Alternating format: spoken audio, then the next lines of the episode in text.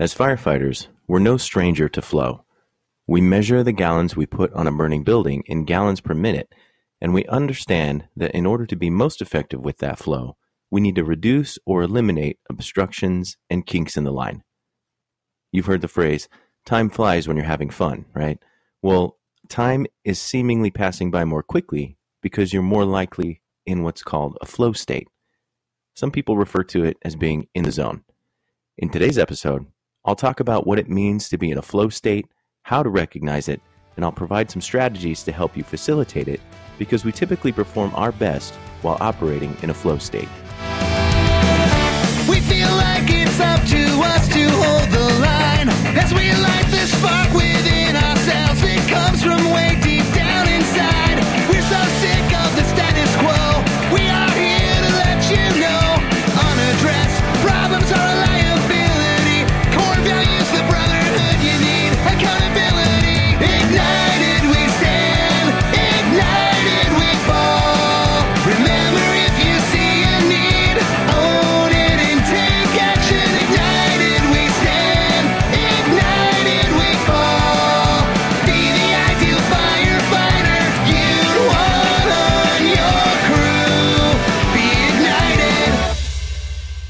Have you ever had one of those shifts that just seems to drag on and on and on, where it just seems like time is passing so slowly that you feel like you'll go insane?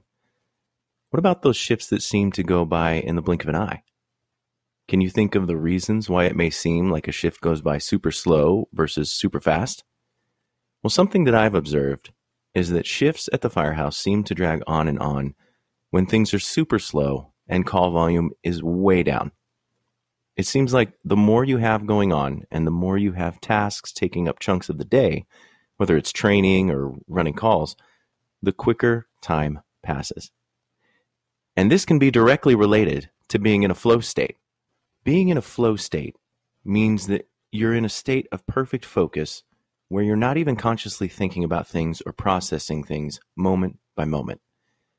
It's a state of subconscious high performance. The great thing about this is that it's not limited to people who play sports, as some may think. We achieve this when we're able to block out distractions and just focus on the objective. When we first learn something, everything lights up in our brains in the frontal lobe when we're sitting through medic class or firefighter 1 and 2, whatever it may be. We're absorbing new concepts and making an active effort to understand them.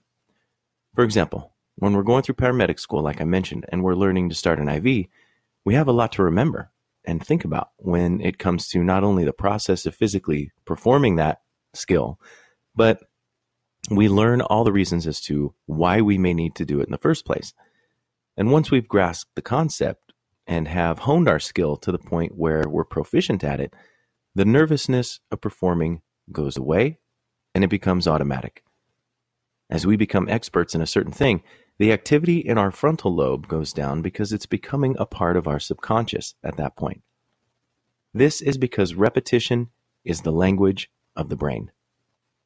This is because repetition is language of the brain.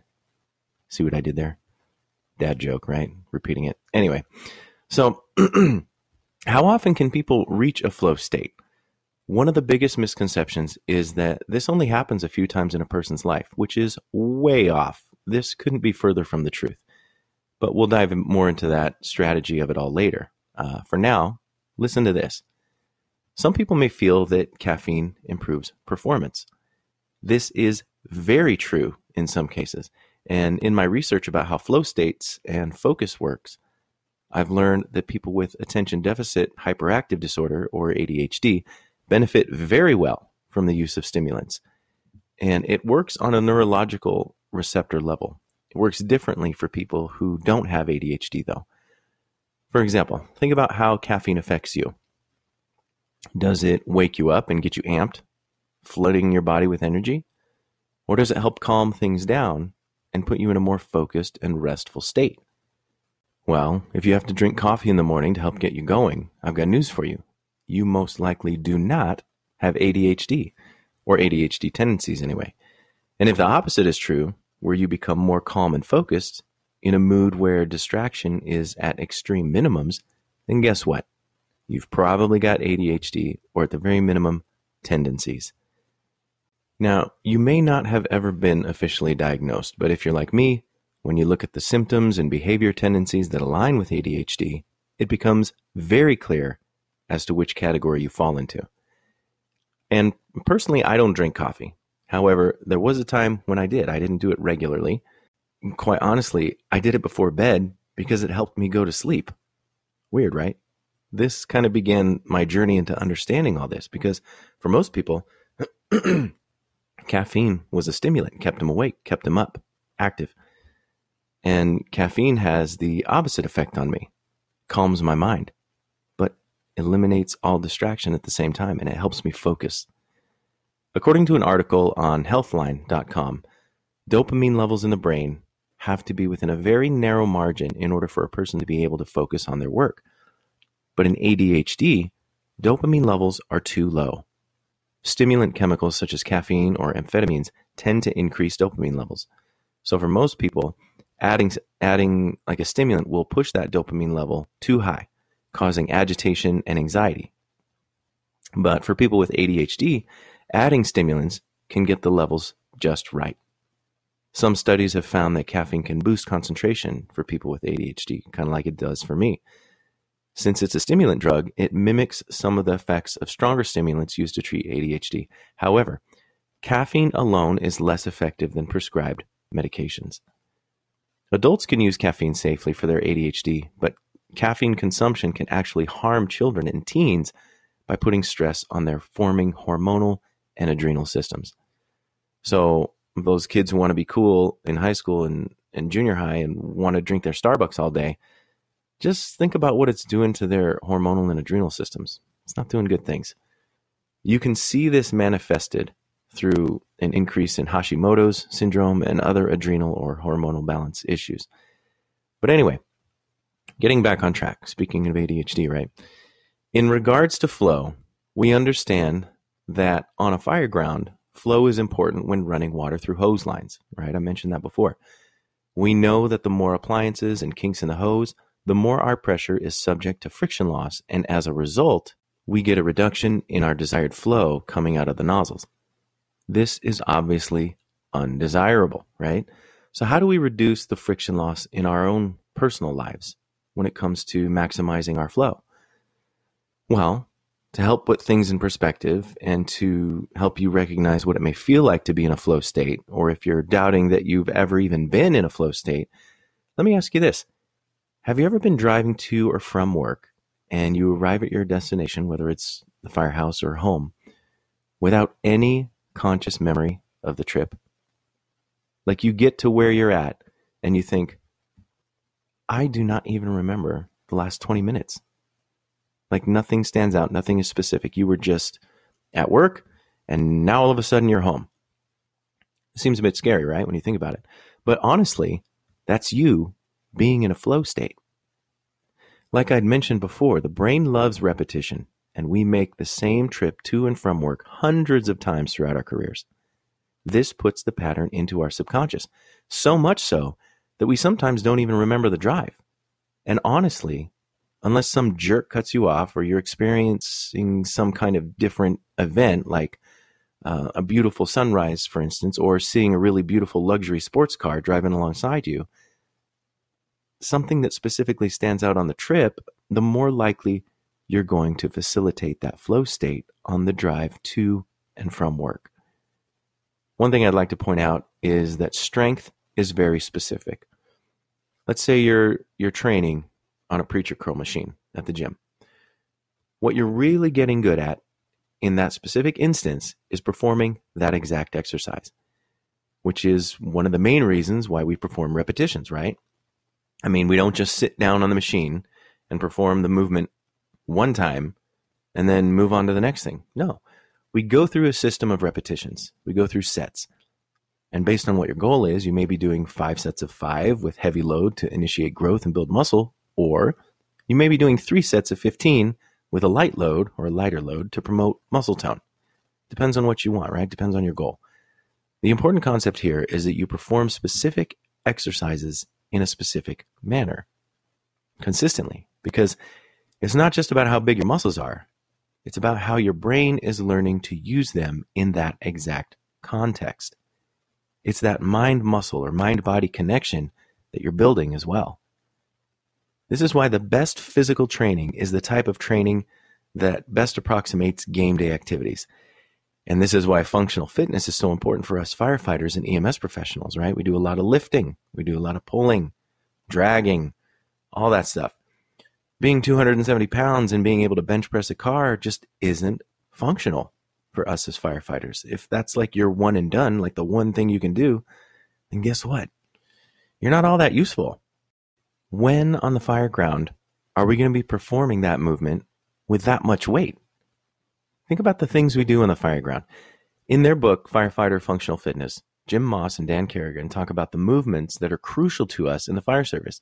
They call them the Big Eight push, pull, carry, drag, core, cardio capacity, flexibility, and lift. These are all the functional movements we're required to do in order to be successful at our job. Keeping these functional movements in harmony with one another is what it's all about, not being the guy who can bench press 400 pounds. It's all about being able to perform a multitude of exercises. Being able to bench press 400 pounds is impressive, but that person can't stay in the fight for more than 10 minutes. I've seen it, I've witnessed it on the fire ground. If you have the capacity where you weigh 270 pounds, you can bench press a car and, and you can actually maintain for over 25 minutes of consistent hard work, then good for you. You're a phenom. You're doing it. You're killing it. But you're the exception. You're not the rule. The idea of repetition is what supports our reasoning for doing repeated fireground training exercises, whether it's pulling hose, practicing ventilation cuts, or performing a primary search. So, what can we do, if anything, to help facilitate ourselves to get into a flow state? Well, some general things we can keep in mind are being well rested, performing conscious, consistent, repeated practice, and removing distractions. But all this is easier said than done, right? And those are the simplest things that we can do. And ultimately, you'll have to find individual strategies to confront those three things that I just mentioned, depending on the environment you're in. But still, I'd like to focus on five adaptable principles that can specifically help us achieve a flow state regardless of our environment. Now, remember, you're going to have to adapt these principles to your environment. But the idea is that once you understand these principles, you can kind of plug and play. So, number one, your skills need to be well matched to the task. Flow is most likely to occur when your skill level is perfectly aligned to the challenge that the activity presents. So, a runner might experience flow during a marathon that they are well prepared for, or a paramedic might reach this state while running a code when they've had a lot of practice in harnessing their practical skills and emotions during such an event. In other words, Gaining practice, gaining experience, and expertise in an activity will make it more likely that you will achieve flow in the future. Number two, stretching your skills can lead to a state of flow. Stretching things to just outside your comfort zone or skill level can also foster a flow state. For example, if you've never put on a department wide training but are asked to host one, you should start out by practicing your approach and delivery to a smaller audience like your crew or even your dog, right? The more you become practiced in that thing and refine it, the more likely you'll get into a flow state when the when it's game day, when the time comes, and your ability to present the material will become more natural. And it'll just flow out of you, right? You should put an effort into adding new challenges on a regular basis, something that's going to push you just past your comfort zone.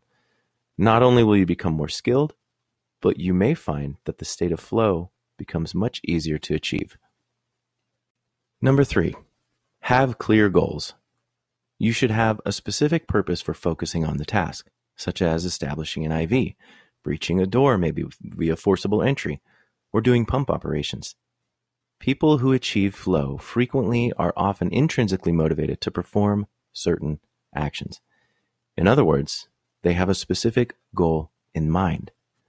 But having that goal in mind and working towards that thing helps them learn other things as well. While they're going through the process, they might be introduced to something else that stands out to them or piques their interest. And they might branch off and, and focus on that thing. Or they might want to remember that thing for later and come back to it and refine that thing.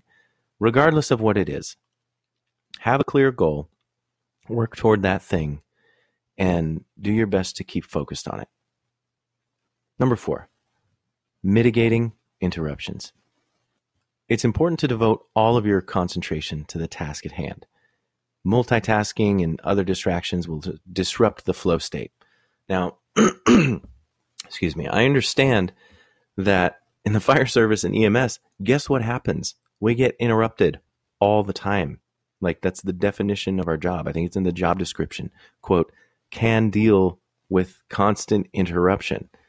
So if we practice and train in an environment where we're not getting that instruction, it gives us the opportunity or that interruption, pardon me. It gives us the opportunity to hone and refine that skill, right? Then once it comes game day, we can perform that skill regardless of the interruption. So, what you want to do is set aside a time and space that'll allow you to work on something without being interrupted or distracted. Turn off your phone, turn off the TV, close the laptop, and just focus on the task at hand. Focus on the objective. One of the biggest asshole moves that I see firefighters do to probies is that they have them learn something in a chaotic environment. Like as if that's helping them learn that new thing, right? They throw a scenario at them and then they get in their face and pressure them for answers and expect them to perform, which is absolutely ridiculous. Not only is it an asshole thing to do, but it doesn't facilitate learning in an optimal way, like at all. The only real thing they learn for sure is that you're an asshole. Instead, create a controlled environment for learning. That way, when it's going down in the field, the skill and mindset is already locked in so distraction and everything else will just be merely interesting. I understand that we operate in chaos, but that doesn't mean we should learn in chaos too. We should learn in an environment that's focused on the objective. That way, like I said, once everything's locked in, skills and mindset, no amount of distraction can deter us from performing. That's how you create rock stars. Not by throwing an IV bag at them on scene and acting like you're king shit because You've been doing this for 30 years, and this is how I learned, so this is how you're going to learn. Not going to work, dude. Not going to work. Number five, focus on the process and not the end state.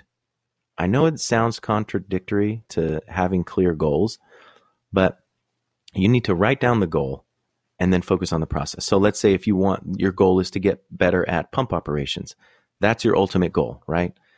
But you don't focus on just getting better at pump operations and then you magically become better, right? You you formulate a process and you focus on that process of establishing a water supply, performing changeover, making sure you're pumping the right pressures to the right lines, making sure you're opening the right lines, all of that stuff. You want to make sure that you're focusing on the process and not missing the forest for the trees. See, do you understand what I'm saying? Like, you don't want to be just looking at the end and missing all of what's happening in front of you, basically. And like I said, while having a goal is important, flow requires enjoying the journey and not just fixating on the end product. You need to allow yourself to simply live in the present moment without worrying too much about the ultimate outcome of your efforts. Right now, I've never been skydiving, but I can imagine it's exhilarating. Now, people don't go skydiving to land on the ground, right? Like they're not like, oh, I jumped on an airplane, and they don't they don't talk about how they landed on the ground and and being on the ground. They talk about the experience of falling. They talk about the experience of jumping out of the plane. They show videos of people falling through the sky, right? Nobody really showcases the video of them landing safely on the ground. I mean, that's that can be an element, but that's not the focal point. But anyway, you get my idea. Um, if you become too hyper focused on your desired outcome, you lose focus in the moment. So, for example, early on, I struggled with IV skills because I was so desirous and focused on being successful in it due to my crew and captain continually making fun of me rather than helping me. I was hyper focused and I'd blow it. It was like um, a self sustaining prophecy. Only when I let go of caring what they thought of me and accepted that no matter what I did, they'd make fun of me. Did I remove that distraction and was able to focus on the process and become more than proficient in my IV skills. Achieving flow can be an incredibly pleasurable experience, but it may also have other benefits as well. Research suggests that the benefits of flow include increased skill development and improved performance. Becoming more skilled and capable at a task can help improve your self esteem in that area and give you a boost of self confidence related to those skills. So it's like a win win, right? Everybody wins. I've included a fantastic article in the show notes that I read all about flow state and how to facilitate it if today's topic sparked a specific interest in you. I would highly recommend you read it. It's really interesting, really interesting. It breaks down different dynamics of flow state. Click the link in the show notes. You won't regret it. It's a great read. One thing to keep in mind is that if you find your shifts at the firehouse flying by, it's because you're in a flow state or going in and out of it at least, right? Running calls. You're trained to run calls. You're trained to do this thing. So when the tones go out, you get an introduction into that flow state. You get to do the thing you're there to do. So you enter your flow state and then time passes quickly. On the other side of that coin, if you find that time is dragging along at the firehouse due to lack of call volume, then it's time to fill your downtime with something productive that'll help facilitate that flow. Read a book, do some training, have a conversation, work out, you know, do all the things that you need to be doing to facilitate that flow. If you find yourself bored at a firehouse, then you're doing things wrong. What are some of the ways that you've been able to achieve a flow state? Now, when I ask you these questions, I'm genuinely interested. What are some of the ways you've been able to achieve a flow state? Does anything come to mind while listening to this episode? Share it with those of us in the group by clicking the link in the show notes or visit www.facebook.com slash groups slash ignited firefighter podcast community. Here you can connect with me and firefighters from all over the world. You can gain some perspective and get support from brothers and sisters who actually care about building up the brotherhood. This is what the fire service should be. You can also find me on Instagram and Twitter at IgnitedFF. Engage with me and the rest of us in the group. It is a perfect way to share and obtain new ways to arm yourself with some strategies so you can stand firm in your principles. And come game day, guess what? You're going to be able to perform. Also, if you want to take a look at the products and merchandise that I'm currently offering, like challenge coins or hats or shirts or whatever, go to www.ignitedff.com. Again, thanks for listening. I really do appreciate every one of you. I hope you get a lot of information out of this and that it's not just me talking to the wind. I hope you see some value in it. I get a lot of joy out of creating this show for you, and I learn a lot of new things. So remember, moving forward, if you see a need, own it and take action. Be the ideal firefighter you'd want on your crew. Be ignited.